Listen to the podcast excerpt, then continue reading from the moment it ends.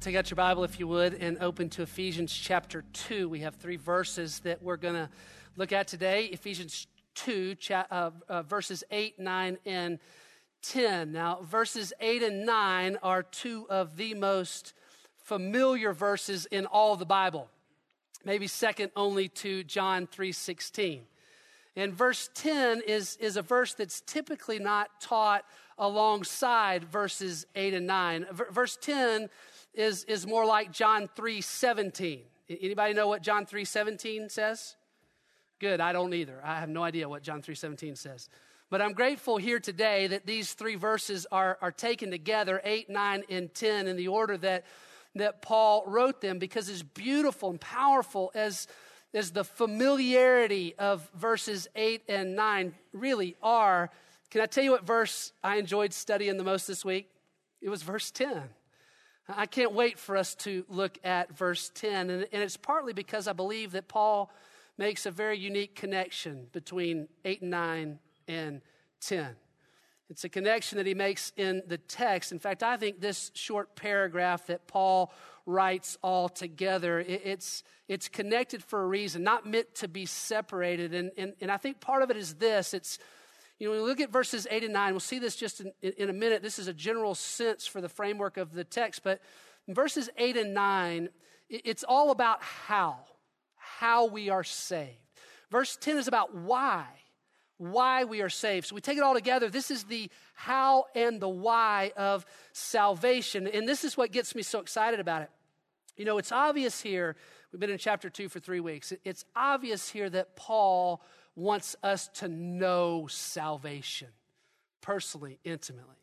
Obviously, he wants us to know that dead people are made alive in Christ. He wants us to know God's love and God's grace. He wants us to know all the spiritual blessings that are ours in Christ. He wants us to know salvation for sure, but that's not the end.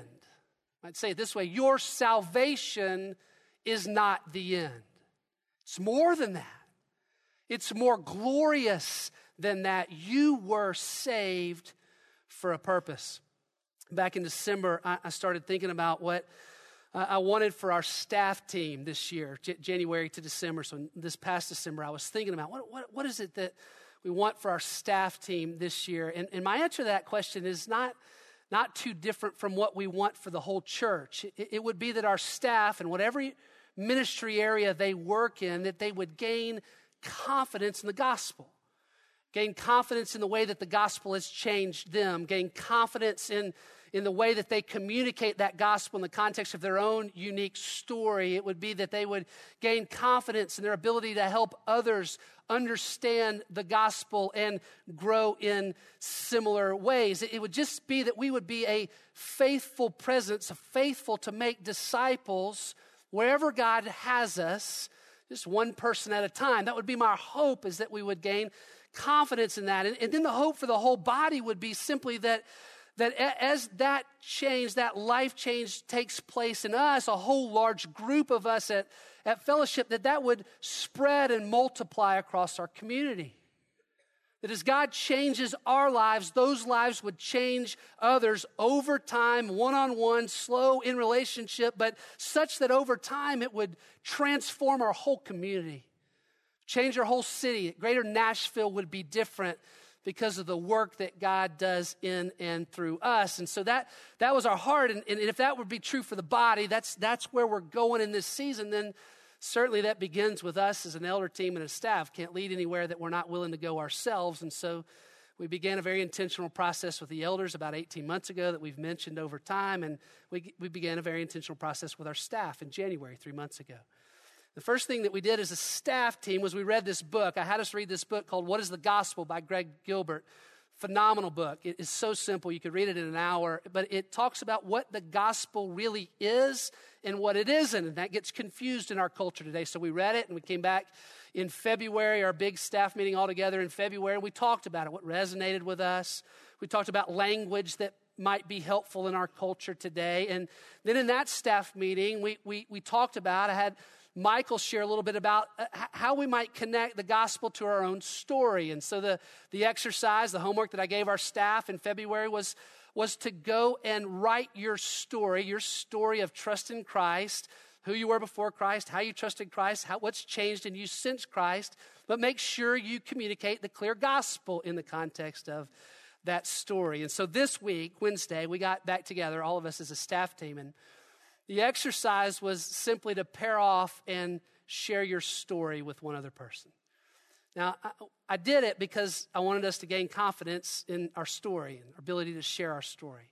What blew me away was what happened in the room. The energy went through the roof. Share your story of how God's changed you with someone else who has a similar story. The noise, I'm not sure in 15 years we've ever had a staff meeting that felt quite like this one. My God's grace, it was unbelievable. Never would have expected that. I heard James Mefford's story. James is on our staff. He's been on our staff for 6.5 years. He's a leader in our buildings and grounds department. James, I don't have to tell him the whole story here, but James told me his story about who he was before Christ. 20 years, totally rejected God. Told me his story about the isolation, loneliness he began to feel, the void he felt in his own life, and how he trusted Christ with the woman that he would eventually marry. How cool is that? That's where he trusted Christ. And then how he's been transformed since, how he's been transformed since. His kids have been transformed since. In fact, right now at Franklin campus, one of his daughters and her husband are being baptized, changed. I mean, it's unbelievable that his story. I couldn't stop thinking about it all week. I wake up and think about James's story. And here's what's cool. You know, when James shared his story with me and I shared my story with him, something shifted. We shifted from how we were saved, certainly what's true about my relationship with Christ. We shifted from how we were saved to why we were saved. Shifted from who I am in Christ to why I am who I am in Christ. And it's that purpose that I think makes this often mundane, sometimes painful, routinely difficult life worth living. I really do. So let's look at the text. I'm going to look at it in two parts. We'll look at 8 and 9 together, and then we'll look at verse 10. So pick it up with me in chapter 2, verse 8. For by grace you have been saved through faith, and that not of yourselves, it is the gift of God, not as a result of works, so that no one may boast. How are you saved? Paul answers the question with two prepositional phrases, doesn't he? You're saved by grace and through faith. Now the first part of that, by grace, is something that Paul has just said in verse 5. Look at verse 5. Paul says, even when we were dead face down on the ocean floor, dead in our sins, nothing we could do about it. We were what?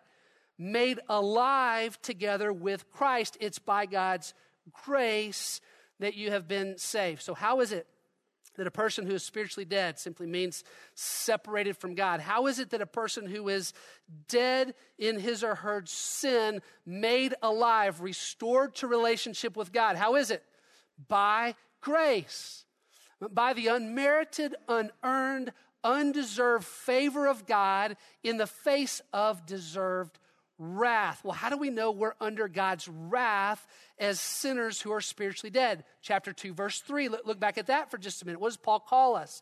End of the verse. By nature, children of wrath. We're all children of wrath, subject to the wrath of a perfect and holy and righteous God. But that is not the end of the story. Here's where grace comes in. But God, motivated by his grace, treats us way better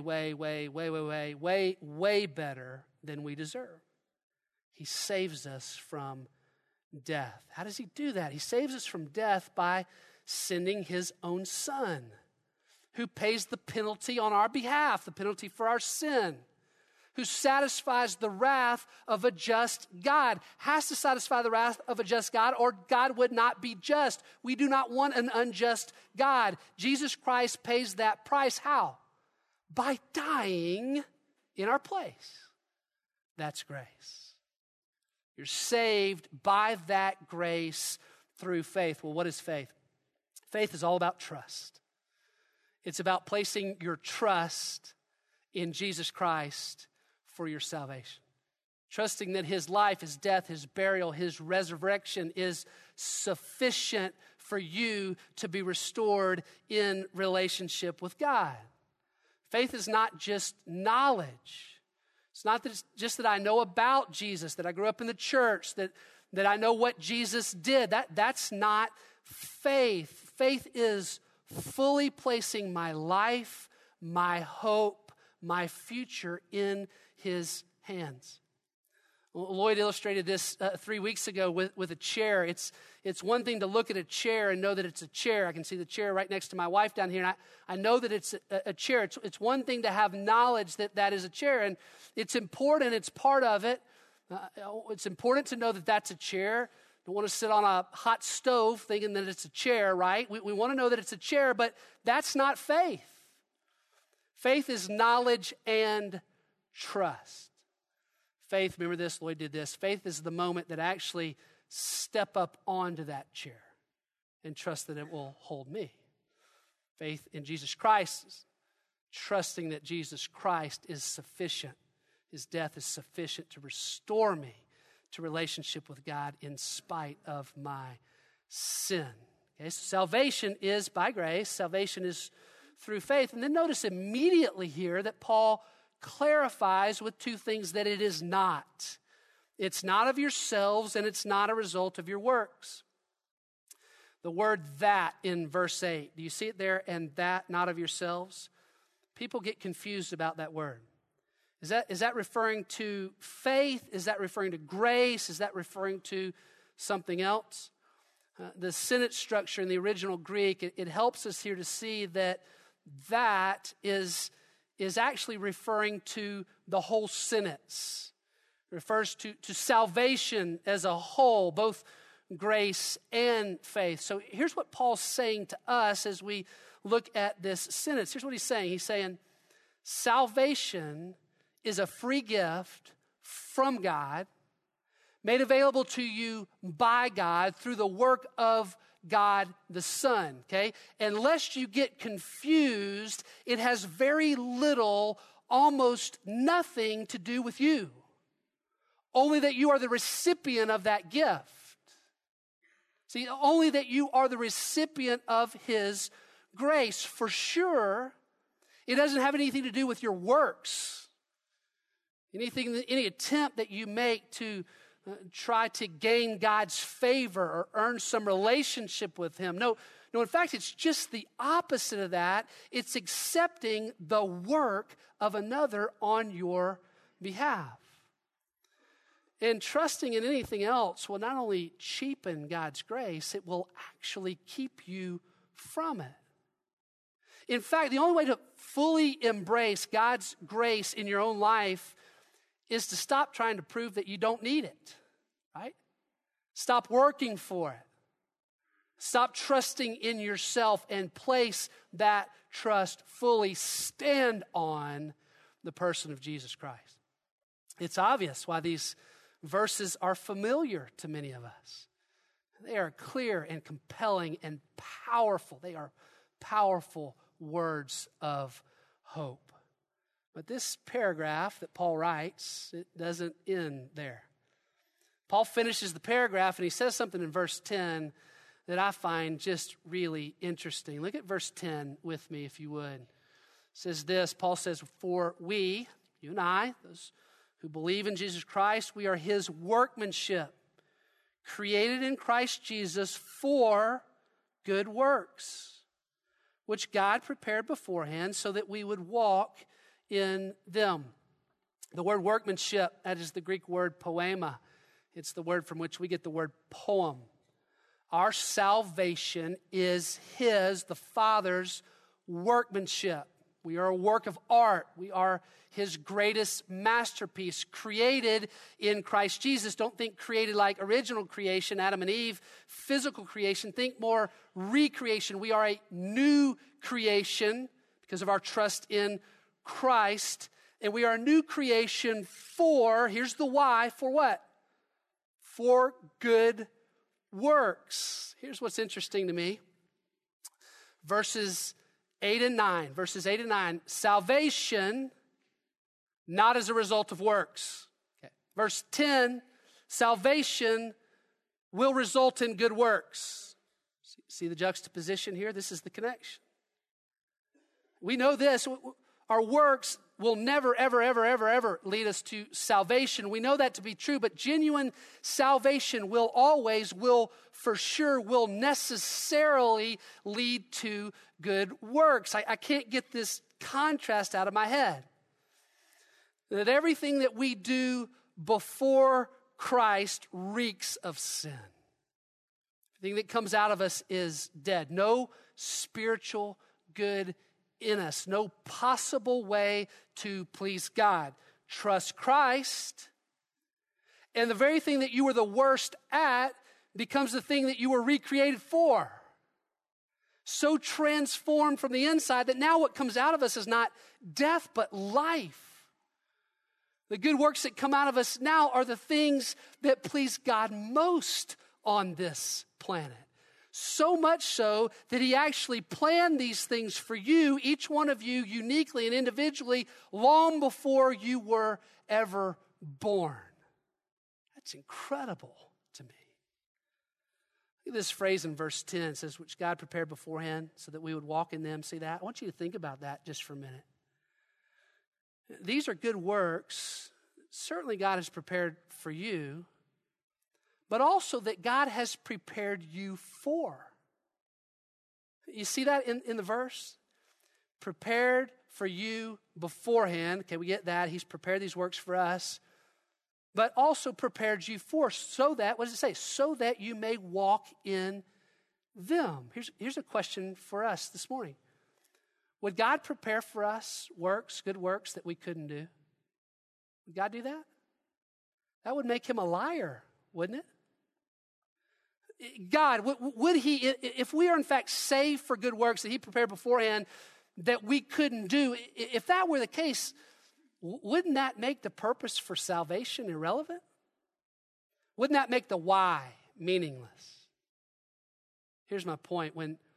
When God prepares works for us and he prepares us for those works, he addresses our greatest fears head on. Well, what if I don't know what to say? Well, what if somebody asks me something that I can't answer? What if I don't know what to do? What if I get in over my head?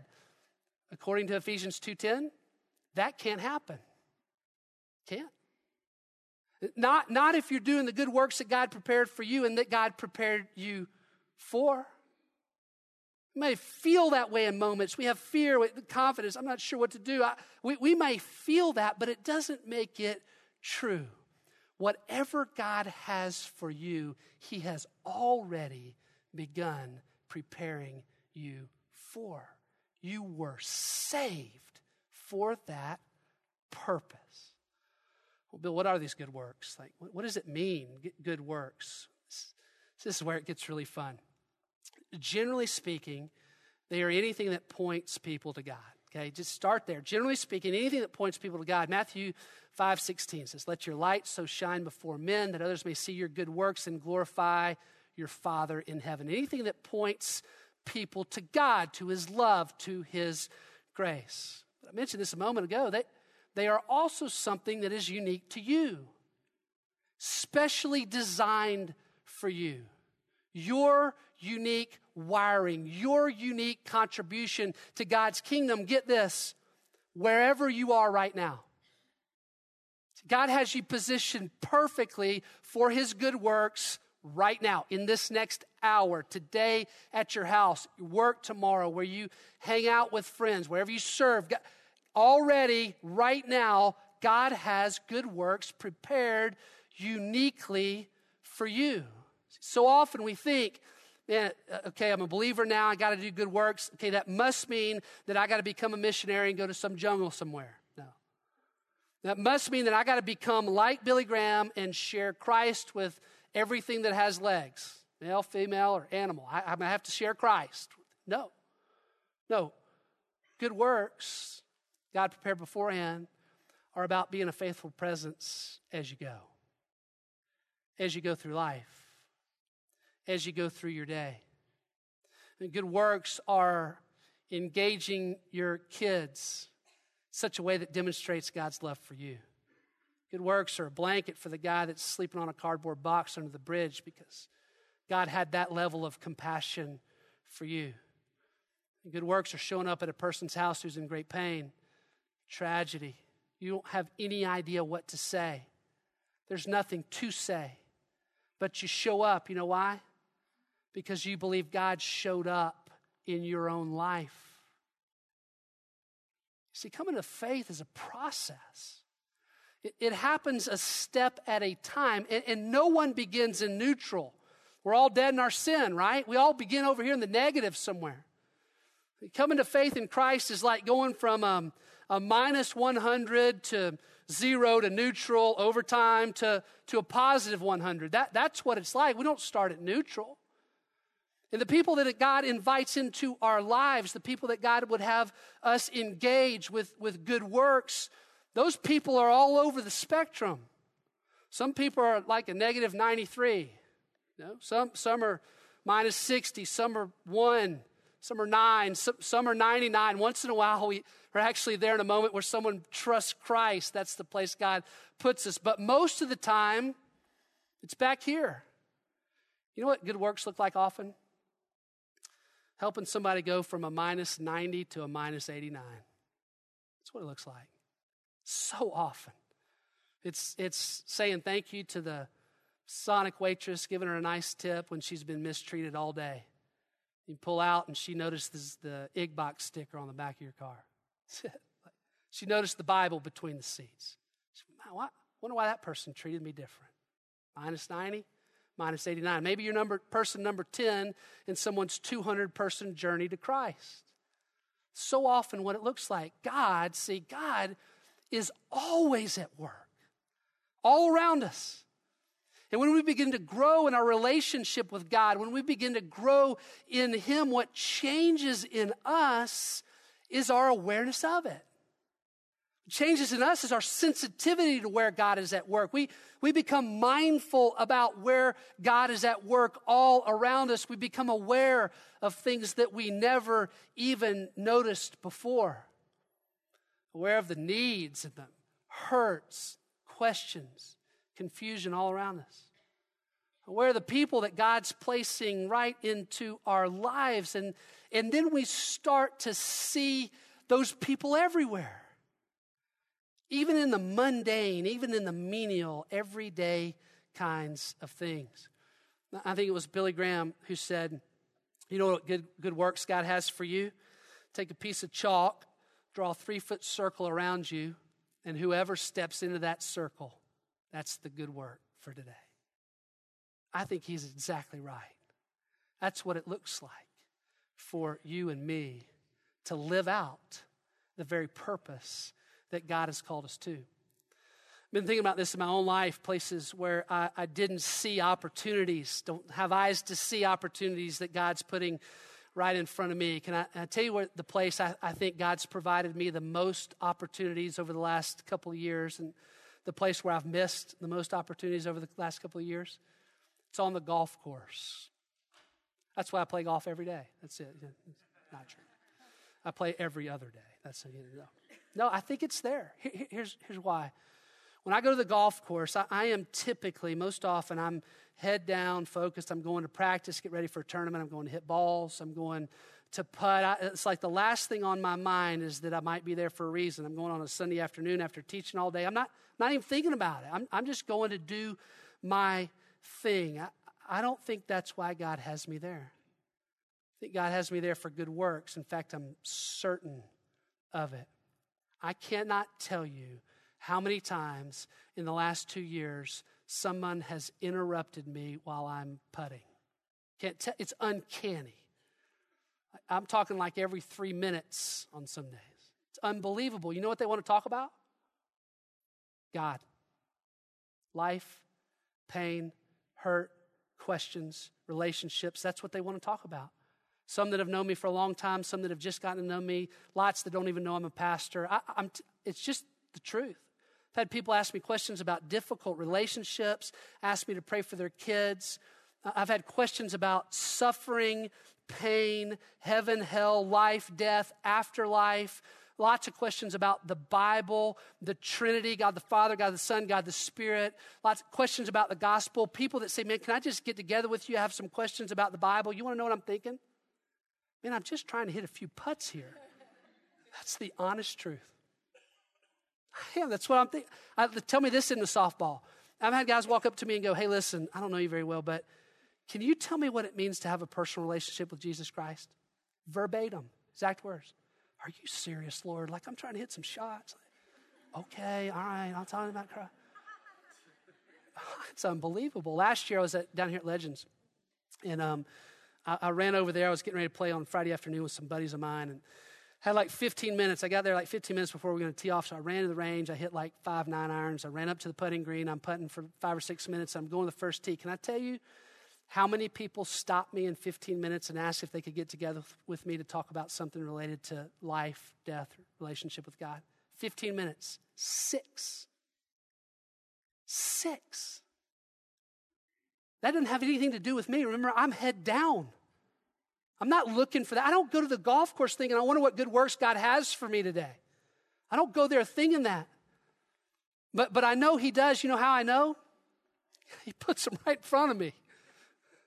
He interrupts me. Causes me to stop and think just for a moment. I can tell you that I've missed gobs of opportunities, but I can tell you this now. I'm starting to look at it different. Starting to look for those opportunities. And I'm starting to see them everywhere, all around me. See, God is at work all around you. And he saved you just so that you could join him in it. There's a young woman in our body. Her name is Katie. Katie's been here for 3 years. I just have met her in the last month. She serves at this door right out here in the arcade as a greeter in the third service on Sunday mornings. Been doing that for all 3 of those years. Katie, before she moved here, she was in China for 6 years. She learned the Chinese language. She actually learned many dialects of the Chinese language. And one morning in January, just a couple of months ago, she was standing at this door, greeting in the third service, and there was a young Asian couple that was walking through the door. And Katie noticed that this young woman was carrying a Chinese-English Bible. It was the exact same Chinese-English Bible that Katie was carrying that day. And she greeted them in Chinese. A good work that God had for Katie to do, that certainly God prepared Katie to do beforehand. And this young woman named Scylla was so moved by Katie's initiation, by her kindness, that they developed a relationship. They developed a conversation. And Scylla told Katie about her relationship with God, that she had just trusted Christ in China within the last year, and she was here on a work visa. And she told Katie that she wanted to be baptized. She made fellowship her home, and she wanted to be baptized here. Katie encouraged her to come share her story with us. And then in the last 2 months, Katie's been helping Scylla with her English so that she could tell her story. Good work. God prepared for Katie. God prepared Katie for, yeah, he did. And so today, thanks in large part to Katie's willingness to have eyes to see what God was just stepping right into her 3-foot circle, we get to hear Scylla's incredible story. From her time as a high-ranking executive in China just a little bit over a year ago, where she was the head of television programming for the largest television station in all of China, and loneliness and emptiness she felt as the Chinese government began to push an agenda on kids, her resistance to that, to meeting some folks in her office, to trust in Christ, to after the video last night, stepping right out here on this stage to be baptized. And I want you to see her story, and then we're going to show you a little part of her baptism. This is Scylla's incredible story.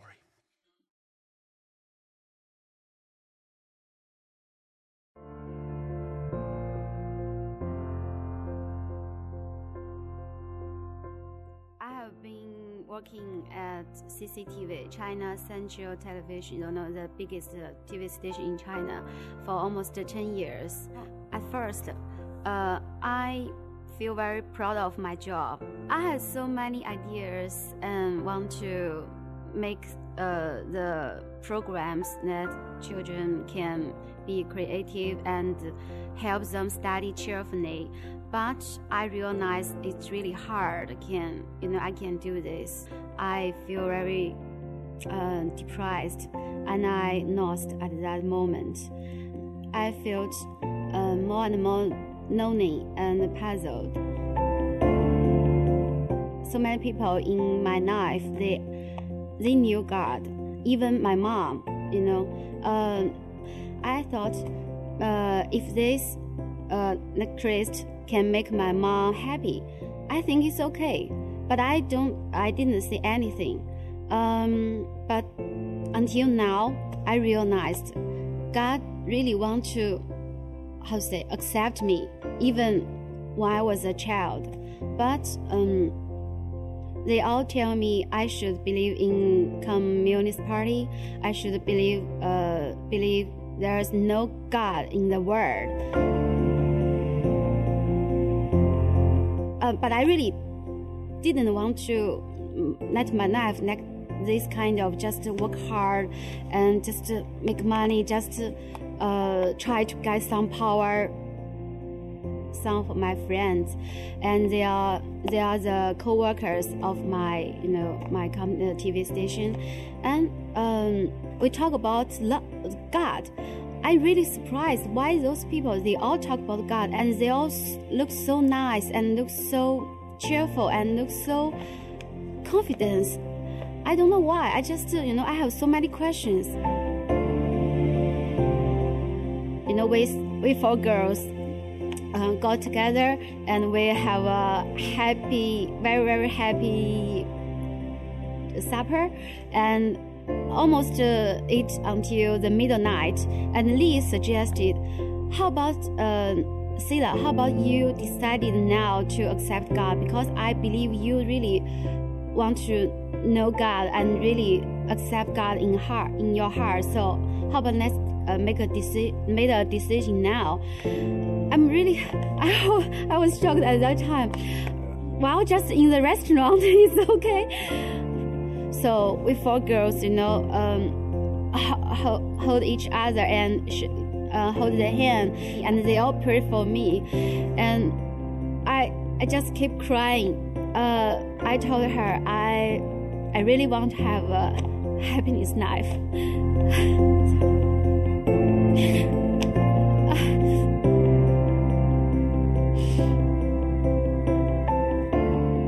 It's the first time I can feel warm because God knew me. I felt I was released. I believe Jesus is Son of God. I believe Jesus died for our sins. I put my faith in God. I am saved.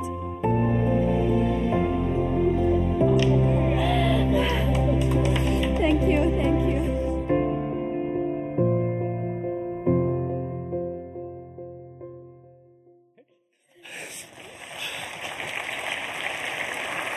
Oh. Step by you. Yeah. Scylla's family is here. Her husband is right down here, and their baby.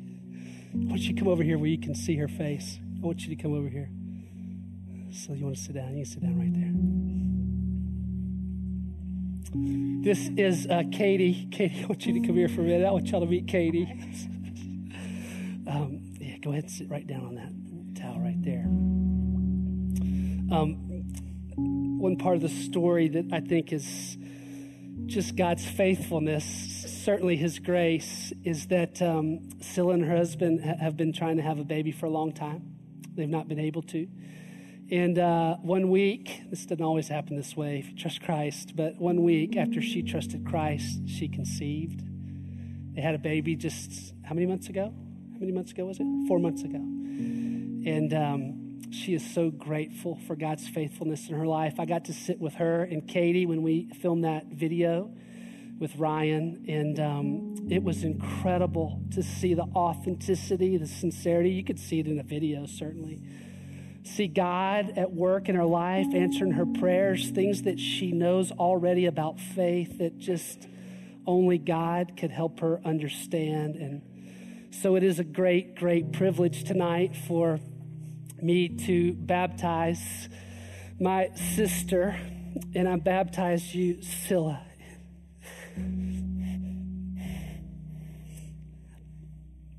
I baptize you, my sister. In the name of the Father, and the Son, and the Holy Spirit. Grab your nose right here. You are buried with Christ in baptism and raised to walk in newness of life.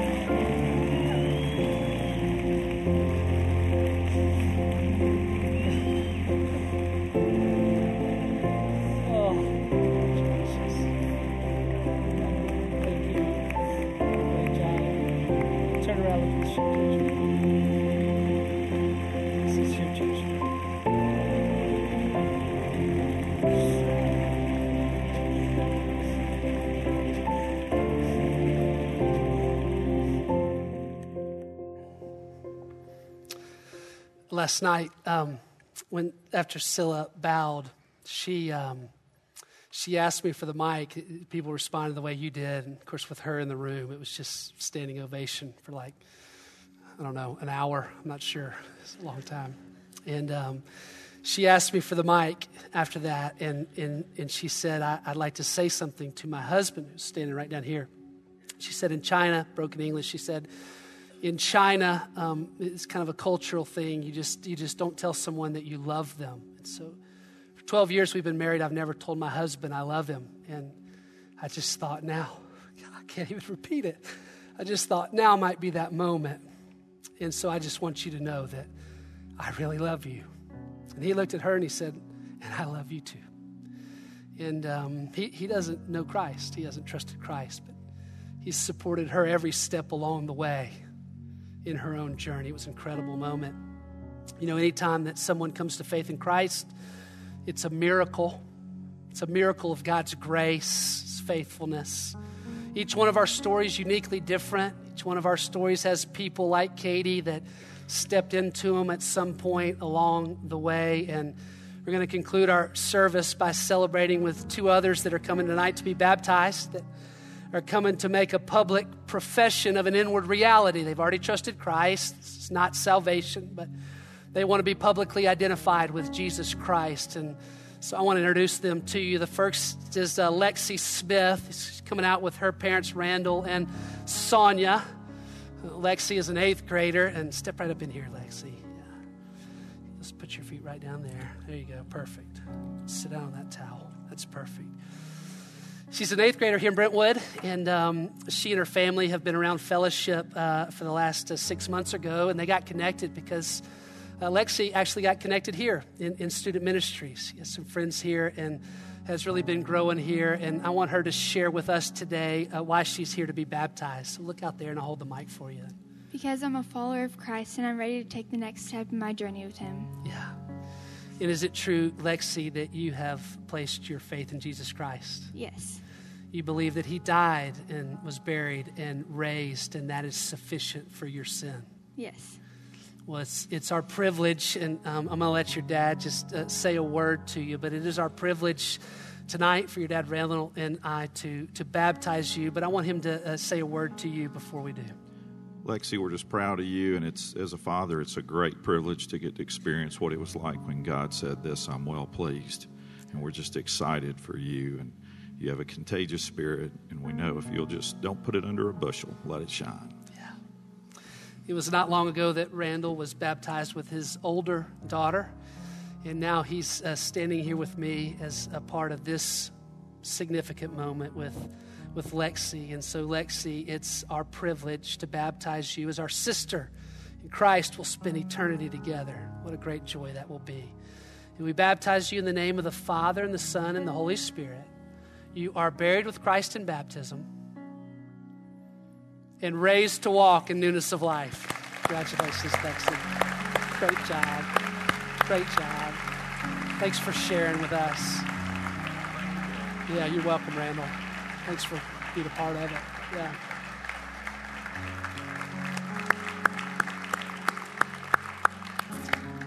The next is a young man named Parker Miles. He's coming out with his parents, Josh and Candace. Come on out here, Parker. How you doing, dude? You all right? Okay. Here, step up on this step. Step right down on that. There you go. You got it? Nice. Stretch. This is a pretty unique kid. I met him before the service, and I'm going to let him share with you what he shared with me about his faith. But then I want his dad to tell a little bit of his story. The short of it is that Parker physically shouldn't be sitting here today, but he is, and he is now a new creature in Jesus Christ. And so, Parker, is it true that you have trusted Christ as your Savior and Lord? Yes. You've put your faith in Him. Yes. And you believe that He died, He was buried, and He was resurrection, and that was sufficient to gain you relationship with God. Yes. Well, it's your dad's and my privilege to share this moment with you, and I want your dad to tell just a little bit of your story. Well, I'm going to tell the Cliff Notes version of this, and it's a quick two-part story. But when Parker was 14 months old,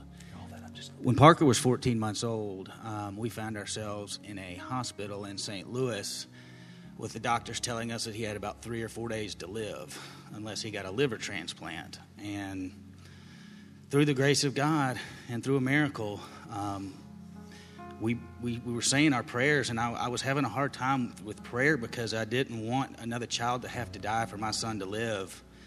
But a friend of mine reminded me, he said, "No, you big dummy. You're praying that in a terrible time in somebody's life that they make the decision to donate the organ so that others can live." Yeah. So that was my prayer from then on, and we had the privilege of meeting the, we ended up getting a liver just in time, and obviously Parker's has been doing great, but we got to meet the donor family, and turns out he was in Nashville here doing some business, and he said, "Look, Josh, come with me. We're going to go to Sunday church. You got to meet this guy. He's a great guy. You may know him. His name's Michael Easley. He was the president of Moody's." And I said, "Well, that's the church we go to." So he came to church with us. Somebody liked Michael? Yes. Yeah. Okay, okay, I'm with you now. I'm tracking. Yeah. He's going to use this against you sometime. For but sure. He said, "I've been listening to this guy for years and years, and I just got to go see him since I'm in Nashville." And obviously it was just a God thing that, you know, we had been coming to see Mike, and a piece of his daughter that had saved Parker's life had been with Michael. So. Incredible. The Lord's provision, His faithfulness to us. Very real sense, a young woman who was able to give of her body that Parker might live. Certainly a Savior who gave of His body, His blood, that Parker could live spiritually for eternity with Him. And so it's my privilege, Parker, to get to baptize you with your dad. And I do it, you're my brother. It's been eternity together. And I do it in the name of the Father, in the Son, and the Holy Spirit. You are buried with Christ in baptism and raised to walk in newness of life. Congratulations, Parker. Great job. Good job. You're welcome. Thanks, man.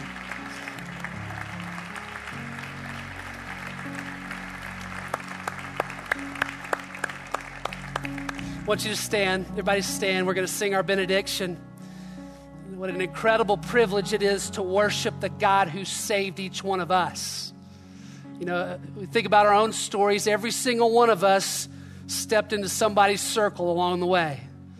They were a word of encouragement. They were a listening ear. They offered some point of truth in our lives. And we get to worship that God who allowed that to happen for us. And we get to worship the God who then in turn would take us and use us in the same way. Would you lift your voices with us together?